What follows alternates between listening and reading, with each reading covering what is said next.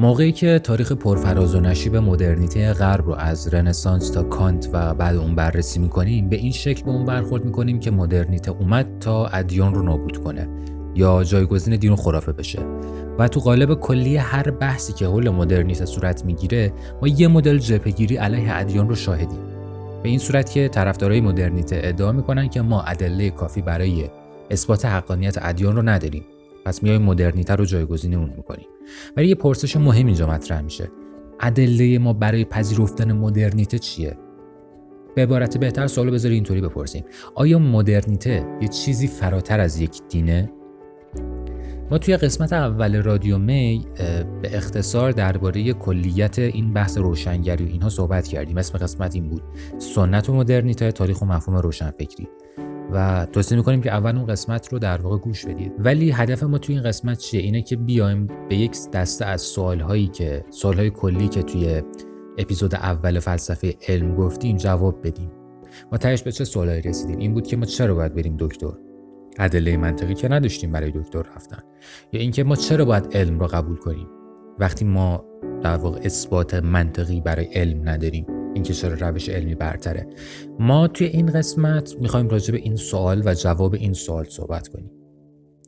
راه دانش ماهیت روشنگری.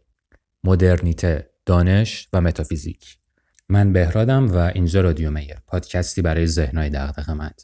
شما می‌تونید نسخه نوشتاری این پادکست و این قسمت رو توی انتشارات ویرگولمون بخونید و نظر بدید. همه قسمت ها حالا به غیر از اون قسمت مثلا پشت صحنه و اینا همشون نسخه نوشتاری دارن. خب اگر حس می‌کنید که مثلا وقت پادکست گوش دادن ندارید و اینا مثلا می‌تونید برید نسخه نوشتاری رو بخونید. و یه بحث دیگه هم که اصلا من توی کامنت و اینا زیاد دیدم اینه که میگن آقا پادکست خیلی طولانیه. ماهیت پادکست اینه که طولانی باشه. خب یعنی عمدی این قضیه. حالا این دو تا راه حل داره. یکی اینه که مثلا تیکه تیکه گوش بدین مثلا 20 دقیقه 20 دقیقه. حالا هر چقدر که مثلا چیزه. یا اینکه یه راه دیگه که داره اینه که playback speed ش افزایش بدین کاری که خود من انجام میدم. حالا شاید اولش یکم عجیب غریب باشه این کار براتون ولی به مرور زمان عادت می‌کنید. و حالا پادکست هم که من میدم حالا اینطوری که یادم نمیاد مثلا از یه ساعت تا بیشتر شده باشه. خب بعد مثلا شما نگاه می‌کنید تو نمونای موفق مثلا Joe Rogan Experience تا چهار ساعت قسمتش طول می‌کشه. خب مثلا همین اینطوری این ماهیت پادکسته. حالا نسخه نوشتاری و اینا هم که هست حالا ببینید خودتون چطوری راحت دارید و همین. اما بریم به اصل مطلب. مرگ خدا و متافیزیک. نیچه توی کتاب چنین گفت زرتوش توی بخشی از یه جمله یه عبارتی رو به کار می‌بره. و خدا مرد. هیچکی نمی‌تونه ادعا بکنه که منظور نیچه از این جمله رو کامل فهمیده. ولی اجمال کلی بر سر اینه که منظور نیچه توی این جمله مرگ ارزش های الهی بوده. به این معنا که همونطور که ما خدایا رو ایجاد کردیم همکنون شاهد مرگشونیم. خب؟ ولی چرا ارزش های الهی از نظر نیچه در حال مرگ بودن؟ ما توی اینجا نیازمند درک مفهومی هستیم تحت عنوان متافیزیک. متافیزیک به زبون ساده یعنی چیستی کل وجود و هستی و عمدتا توسط فیلسوفا مورد بررسی قرار می‌گیره. برای مثال این پرسش که چرا خدا هست در واقع به دنبال متافیزیکی برای اثبات وجود خدا میگرده. یا این پرسش که آیا ما واقعا اختیاری داریم یا تحت لوای جبر زندگی می‌کنیم؟ خب آیا ما واقعا روی اتفاقایی که اطرافمون میافتن کنترل داریم یا نه؟ این یه پرسش متافیزیکیه. یا این پرسش که آیا ما وجود خارجی داریم؟ مرز بین واقعیت و رویا چیه؟ از اون تریپ سوالایی که بعد ماتریکس نگاه کردن تو ذهن آدم چیز میشه. ما توی بررسی متافیزیکی خودمون رو محدود به اون لایه‌ای که توش هستیم نمی‌کنیم. بلکه یه لایه میریم بالاتر و چیزها رو از بالاتر نگاه می‌کنیم. مثلا همون کاری که توی بررسی فلسفه علم انجام دادیم. گفتیم که علم یه چیزه فلسفه علم یه پله بالاتر از اونه. میاد علم رو از بالا نگاه می‌کنه ببینه چطوری چطوری نیست. بسیاری از پدیده هایی که فیلسوفا توی اون با همدیگه اختلاف نظر دارن بحثای متافیزیکی هن. مثل همون علیت جبر و اختیار آزادی و غیره. اوکی؟ حالا اون چیزی که نیچه بالاتر گفتیم و مطرح کرد این بود که ما ادله برای اثبات حقانیت ادیان نداریم. یعنی ما متافیزیکی برای اثبات درستی ادیان نداریم. و این ادیان تو شاخه اراده معطوف به باور قرار می‌گیرن. خب؟ ما دو دسته اراده داریم. دسته ای از اراده ها معطوف به فکت و حقیقتن. به این معنی که باور داشتن یا نداشتن ما به اونها درستی اونها رو زیر سوال نمی‌بره. تحت هر شرایطی سیب از درخت به زمین میفته یعنی گرانش وجود داره یا دو به اضافه دو هم میشه چهار ولی دسته دیگری از اراده های ما معطوف به باور ما هن. به این معنا که ما ادله برای اثباتشون نداریم و ایمان و باور ما به اونها ارزش میده. از نظر نیچه دین یک اراده معطوف به باوره نه یک اراده معطوف به حقیقت. پس نیچه چی گفت؟ نیچه گفت که دین یک اراده معطوف به باوره نه اراده معطوف به حقیقت. به عبارت بهتر شما به دین ایمان میارید نه اینکه دین برای شما اثبات بشه. خب از نظر نیچه ما می‌تونیم جای دین رو با دو تا چیز پر کنیم علم و اخلاق. اما اینجا باز ما با یه پرسش خیلی بنیادین روبرو میشیم. همونطور که ما گفتیم ما متافیزیکی برای اثبات حقانیت ادیان حداقل تا الان نداشتیم. ولی آیا مگه ما متافیزیکی برای اثبات حقانیت علم و اخلاق داریم؟ علم و اخلاق همون مشکلاتی رو دارن که دین ولی چه دلیلی داریم برای اینکه اونها رو متمایز از دین جلوه بدیم این چیه؟ این یه خواست منطقیه یا یه اناد ناشی از عقده؟ مدرنیته توی بعد فلسفی خودش به زم بسری مثل نیچه و هایدگر و غیره همیشه دچار این مشکل متافیزیکی بوده. ما واقعا اثباتی برای حقانیت و درستی علم هم نداریم و اعتقاد ما به علم نوعی ایمان اراده معطوف به باوره. پس مدرنیته بر چه مبنایی استواره و از اون مهمتر ما چه نیازی به قبول و پذیرش اون داریم؟ اگر دین برای مثال مسیحیت ادامه قرون وسطایی داشت مدرنیته هم بمب اتم داشته.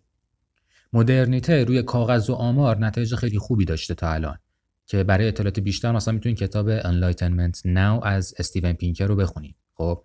یا خلاصش رو توی پادکست بی پلاس مثلا گوش بدین. ولی همه این خوبیایی که میگیم به کنار یه سری مشکلات جدید هم ایجاد کرده. بزرگترینش افسردگی. چون نمی‌دونم خبر دارید یا نه. آمار افسردگی به شدت در حال افزایشه. خب؟ آیا ما می‌تونیم با یقین صد درصدی بگیم که مدرنیت مشکل اخلاق رو در جوامع حل کرده یا مشکل هویت رو یا مشکل دیگر رو؟ پس با این وجود چرا باید بریم سمت مدرنیته؟ یه نویسنده ایرانی هست به اسم بابک احمدی. خب فکر کنم هنوزم زنده است و یه کتابی نوشته به عنوان معمای مدرنیته از نشر مرکز که از ابتدا تا انتهای کتاب تلاش نویسنده است برای مطرح کردن یه همچین پرسش هایی تو حوزه های اخلاق، هویت، زیبایی شناسی و غیره. نویسنده مدرنیته رو از یه شروع می‌کنه و ته هر بخشی به این سوال می‌رسه که ما متافیزیکی برای مدرنیته نداریم و اونقدر هم که سعی می‌کنیم نشونش بدیم آش دهنسوزی نیست. پس با این همه چرا روشنگری؟ مدرنیته که ما بررسی کردیم به قسمت اول خیلی کلی و کاریکاتوریه. خب ما محدودیم به یه پادکست. خب شما از یه رسانه شنیداری چه انتظاری داریم؟ ولی اینکه ما تصور می‌کنیم مدرنیته یک جریان جدیدیه در کنار چیزهای دیگه واقعا در اون حدها تصور درستی نیست. مورخین خیلی زیادی هستن که میگن مدرنیته از همین ادیان نشأت گرفته. خب یعنی جریان های مذهبی که بودن منتهی شدن به مدرنیته. یا مثلا موقعی که رنسانس رو میایم بررسی می‌کنیم یه طوری جلوه میدیم که یه عده اومدن سریع فوری انقلابی بر علیه نمی‌دونم نظام اولیگارشی مذهبی که وجود داشت مثلا انقلاب کردن چیکار کردن. ولی واقعا در کلیتش اینطوری نبوده.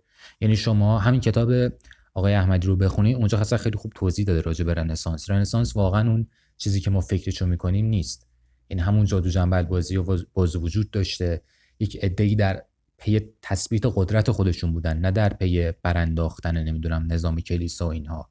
ولی خب اینا رو که می‌دونیم بس یه سوال ایجاد میشه که خب چرا مدرنیته؟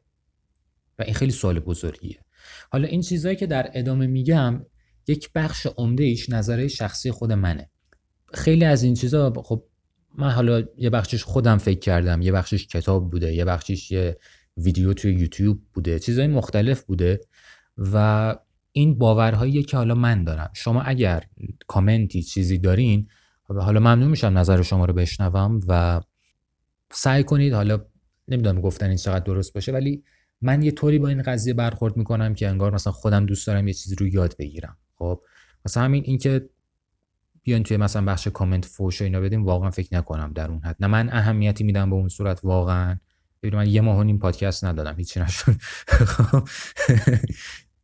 اینطوری یعنی واقعا من اون قدر اینکه چیزه یعنی من بیشتر دنبال اینه که جواب این سوالا برسم. خب مثلا اون چیزی که در ادامه میگم باورهای شخصی خودمه و خب صد درصد یک بشر دیدش محدوده.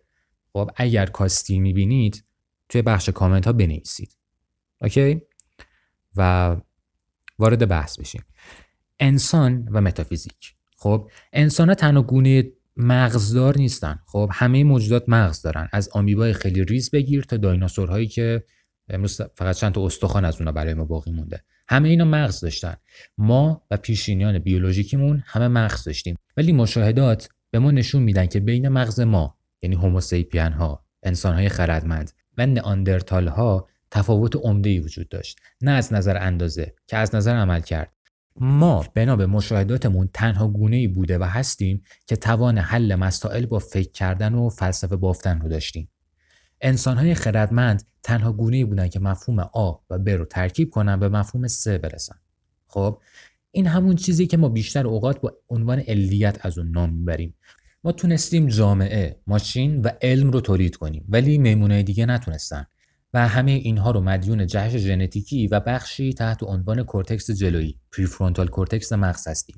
جایی که تفکرات منطقی توی اون صورت می‌گیره. البته اینجا خیلی ساده سازی کردم و یعنی ترکیه حرف رو گفتم.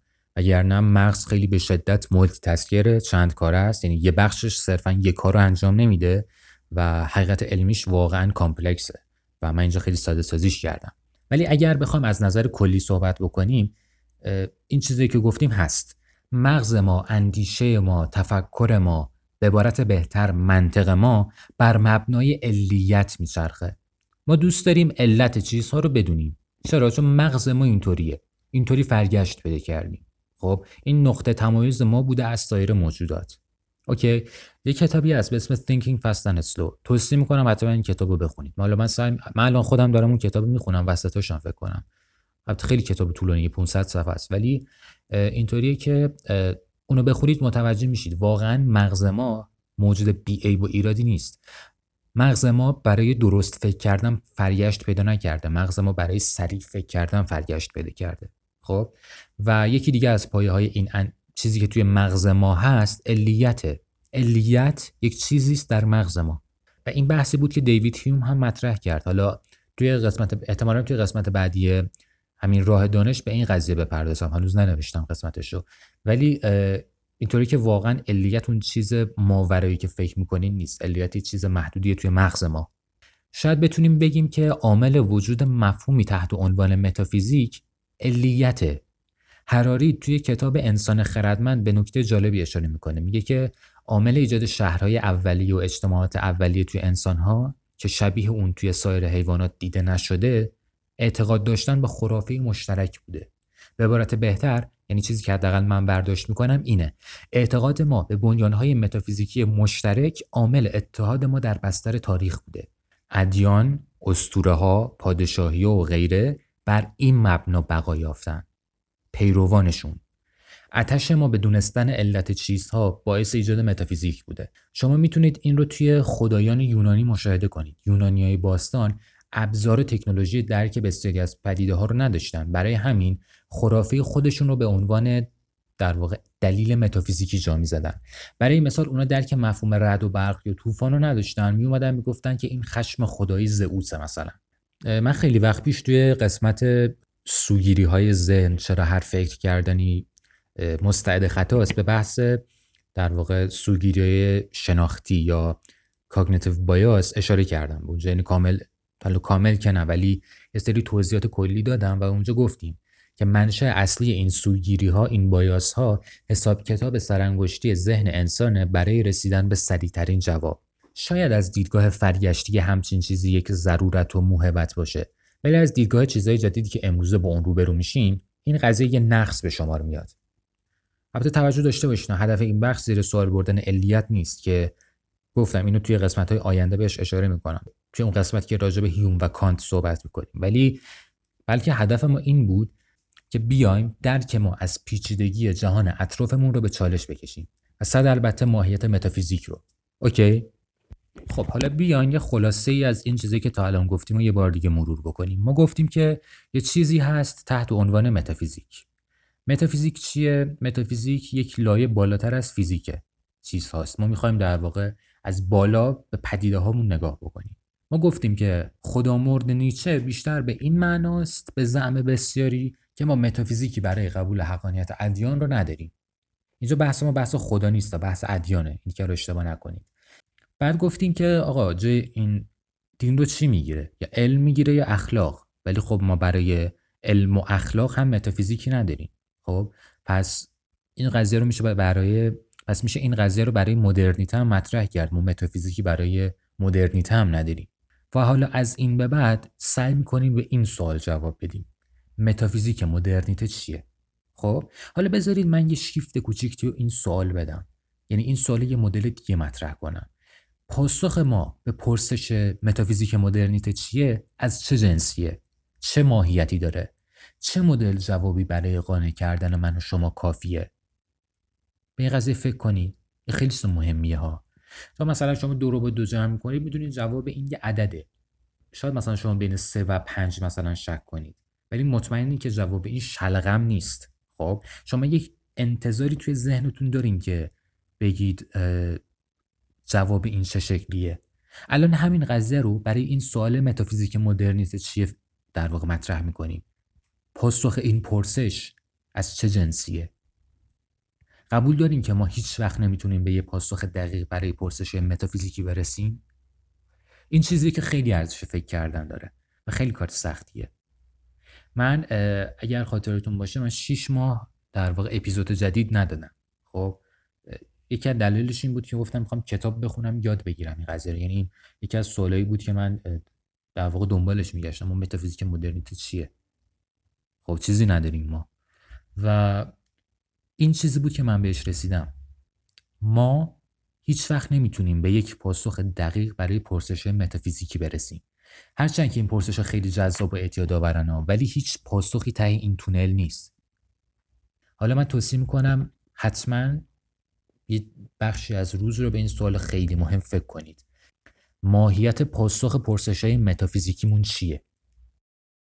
تا اینجای کار تو این سه هزار سالی که ما فلسفه داشتیم هیچ فیلسوفی تا به اینجای کار پاسخ قانع کننده ای به پرسش متافیزیکی نداده. ما پاسخ هیچ پرسش متافیزیکی رو نمی‌دونیم. اما یک چیز برای ما تا حدودی روشنه. هر پاسخی به پرسش متافیزیکی از جنس یک دوگمه.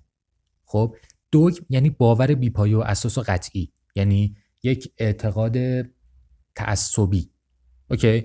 مدرنیته به معنای تغییر دادن باور پیشین نیست.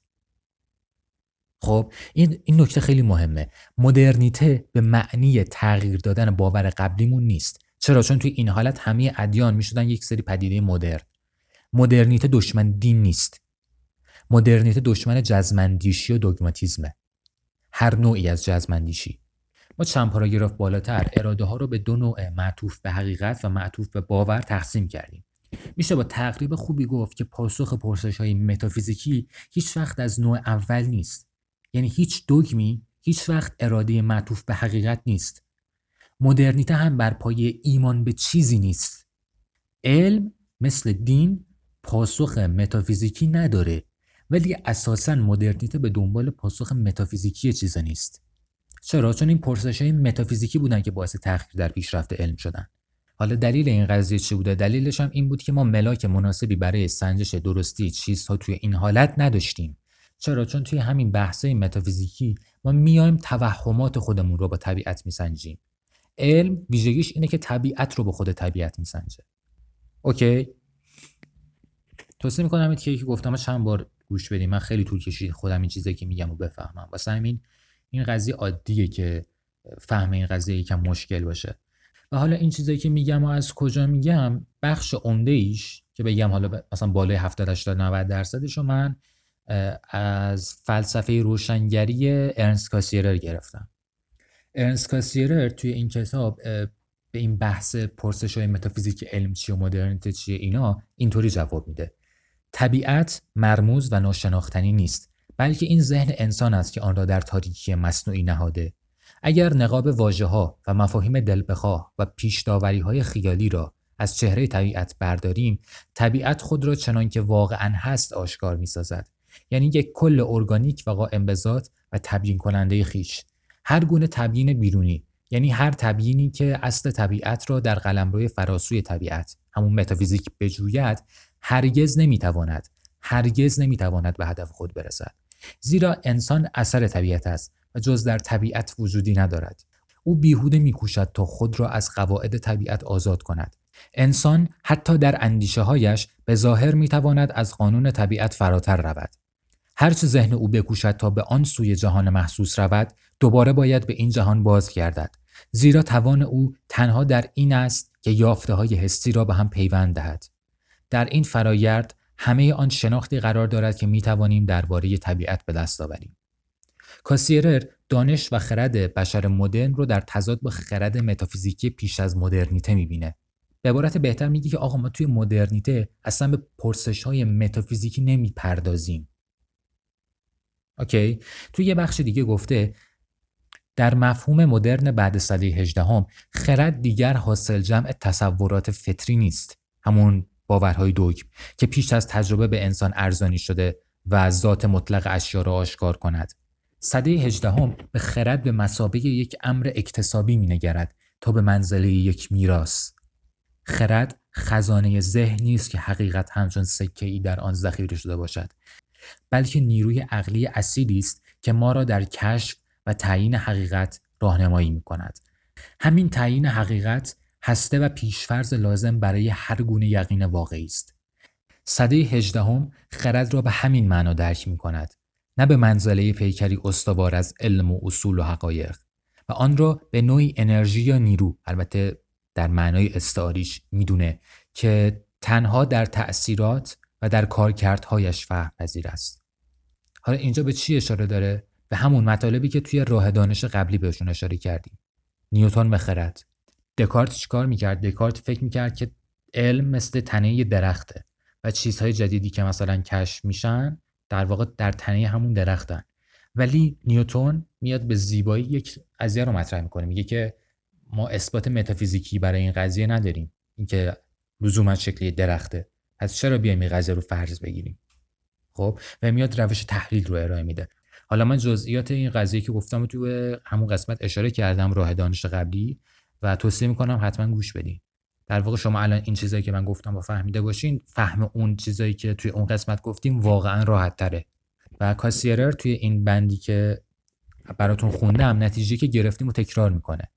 مدرنیته یعنی فرار از جزمندیشی و دگماتیسم. دلیل اعتماد ما به روش های علمی یک باور متافیزیکی نیست و ریشه منطقی نداره بلکه الزام عملی داره. آقا ما موقعی که علم رو بیبریم جلو دنبال این نیستیم که بگیم فلسفه علم یک باور متافیزیکی منطقی فلانی داره. میریم سراغ علم چون بهترین ابزاریه که دستمون هست. ما تو اولین قسمت راه دانش یا به فلسفه علم مقدماتش پرداختیم به این پرسش رسیدیم که با وجود این همه عدم قطعیت چطوری میشه یک کسی رو مجاب کرد که هنگام بیماری بره پزشک؟ این قسمت سعی داشت به این پرسش جواب بده. ما هیچ وقت یقین صد درصدی به درست بودن مفاهیم علمی نداریم. چون اگه داشتیم کار ما همون جزمندیشیه کار ما میشه دوگماتیسم. ولی می‌دونیم که هنگام ایجاد پرسش های بنیادین بهترین پاسخ های ما از جنس پاسخ های علمی هن. نه پاسخ های متافیزیکی. یا به عبارت بهتر بهترین جوابی که ما می‌تونیم بهش برسیم که می‌تونیم با اون پیشرفت بکنیم بریم جلو روشهایی که یک علم به ما میگه. روشهایی که دانش به ما میگه نه روشهایی که یک دوگیم به ما میگه. اوکی؟ این قضیه خیلی مهمه فهمیدنش ها علم بینقص نیست ولی بهترین روشه. اوکی؟ خوبی راه نیوتن چی بود؟ راه نیوتن خوبیش این بود که نمیومد درست بودن چیزها رو فرض بگیره بلکه میومد پدیده ها رو تحلیل می‌کرد تا به پاسخ برسه. سعی می‌کرد به پاسخ برسه. شاید یه عده‌ای بگن که آقا این چیزایی که من الان تو این قسمت گفتم یه مدل پاک کردن صورت مسئله است. شاید یه عده دیگه هم بیان بگن که آقا این چیزایی که گفتی مدل ماتریالیسم ما قبولش نداریم. و در این صورت من توصیه می‌کنم که همون کتاب فلسفه روشنگری از کاستیرر رو حتما بخونید. حالا ترجمه‌ای که من خوندم ترجمه دکتر یدالله موقن بود و خیلی هم ترجمه خوبی بود. ولی اینطوریه که بخش عمده ای از این چیزایی که گفتم باور شخصی منه. یعنی فکر کردم حس کردم این چیزایی که الان با بهشون باور دارم و بهتون گفتم منطقی ترن. یعنی عقلانی ترن این چیزایی که بهتون گفتم. و همین اگر حس می‌کنید یک نقطه نظری هست یک چیزی است که شما می‌خواید به این قضیه اضافه کنید من با کمال میل منتظر کامنت ها و در واقع ایمیل های شما هستم و ممنون میشم اگر بفرستید. و همین. خب چیزی که شنیدین قسمت دوازدهم رادیو می بود. گاهنامه شنیداری و نوشتاری برای ذهنهای دغدغه‌مند. شما می‌تونید پادکست ما رو از طریق انکر، تلگرام، اسپاتیفای، کست باکس، اپل پادکست، گوگل پادکست و هر رسانی صوتی دیگه که بهشون میگن پادگیر دنبال کنید. با کلید واژه رادیو می به صورت انگلیسی. رادیو که خب بلدید چطوری نوشته میشه می هم به صورت M E Y. همچنین می‌تونید نسخه نوشتاری این پادکست رو توی انتشارات ویرگولمون بخونید و نظر بدید. اگر نظر انتقاد یا پیشنهادی دارید لینک تماس با ما توی انتشارات ویرگولمون قرار داده شده.